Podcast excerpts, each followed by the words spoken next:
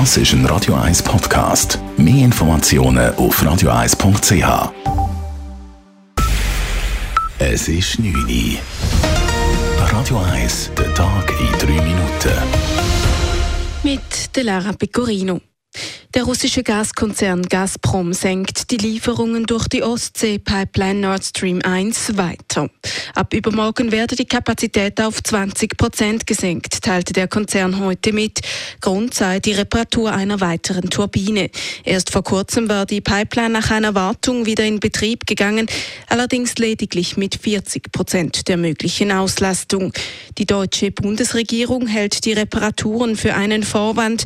Nach Informationen der deutschen Bundesnetzagentur gibt es für die erneute Drosselung der Gasliefermenge keine bekannte technische Ursache. Während der Corona-Krise hat die Anzahl von Verschwörungstheoretikern in der Schweiz nicht zugenommen. Das hat eine Studie der Zürcher Hochschule für angewandte Wissenschaften ZHAW ergeben. Glaubten 2018 noch 36 Prozent der Schweizerinnen und Schweizer an Verschwörungstheorien, waren es 2021 noch 28 Prozent. Auch die Befürwortung von Gewalt ist gesunken. Vor dem Hintergrund der Pandemie und vieler Demonstrationen gegen die Corona-Maßnahmen seien diese Ergebnisse erstaunlich, sagt Studienleiter Professor Dirk Bayer. Es ist erstmal besser geworden, wenn man das äh, so werten möchte, dass weniger Menschen so denken, aggressiv, feindlich auch zum, ein Stück weit denken. Und das ist überraschend für uns, weil wir dachten, durch die Sichtbarkeit von Verschwörungstheoretikern beispielsweise in der Corona-Zeit, wäre alles viel schlimmer geworden. Die lauten und teils aggressiven Proteste hätten viele Menschen wohl abgeschreckt, so Bayer weiter.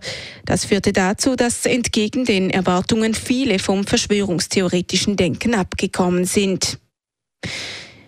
Bei dem Auto, das in den Vierwaldstätter See gestürzt ist, handelt es sich um einen Zürcher Personenwagen.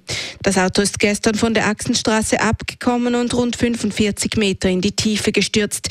Die Ermittlungen sind noch im Gange. Fest stehe nun allerdings, wo der Wagen eingelöst war, erklärt Florian Grossmann, Kommunikationschef der Kantonspolizei Schweiz. Nach den intensiven Ermittlungen steht jetzt fest, dass das Auto, das am See versunken ist, im Kanton Zürich eingelöst worden ist.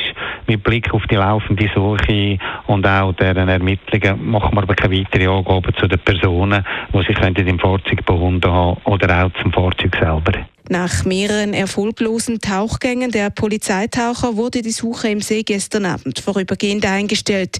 Die Suche wird aber morgen zusammen mit Spezialisten der Kantonspolizei Zürich fortgesetzt und kann mehrere Tage dauern. Insbesondere die Wassertiefe von bis zu 180 Metern stellt die Einsatzkräfte vor große Herausforderungen. Wegen der anhaltenden Trockenheit und der hohen Temperaturen verhängen immer mehr Zürcher Gemeinden strikte Verbote. Die Stadt Uster hat per sofort ein Feuerwerksverbot erlassen. Dazu kommt eine Ausweitung des Feuerverbotes, heißt es in einer Mitteilung. Auch in Opfikon wurde heute ein allgemeines Feuerverbot verhängt. Damit sind Feuer im Freien, aber auch das Abbrennen von Feuerwerk untersagt. Im Kanton Zürich gilt seit letztem Donnerstag ein Feuerverbot im Wald und in Waldnähe. Gemeinden können das Verbot je nach Lage ausweiten. Radio 1 Wetter. Am Abend und in der Nacht wird es auch im Flachland immer gewittriger. Es kann hier und da regnen, blitzen und donnern kommen.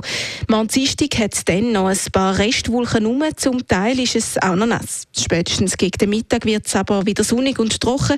Es ist auch morgen wieder heiß. Die Temperaturen die steigen in Zürich bis auf 27 Grad. Das war der Tag in drei Minuten.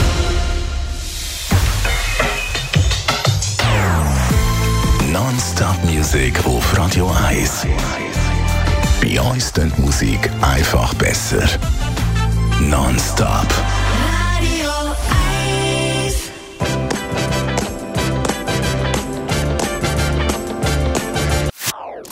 Das ist ein Radio 1 Podcast. Mehr Informationen auf radio1.ch.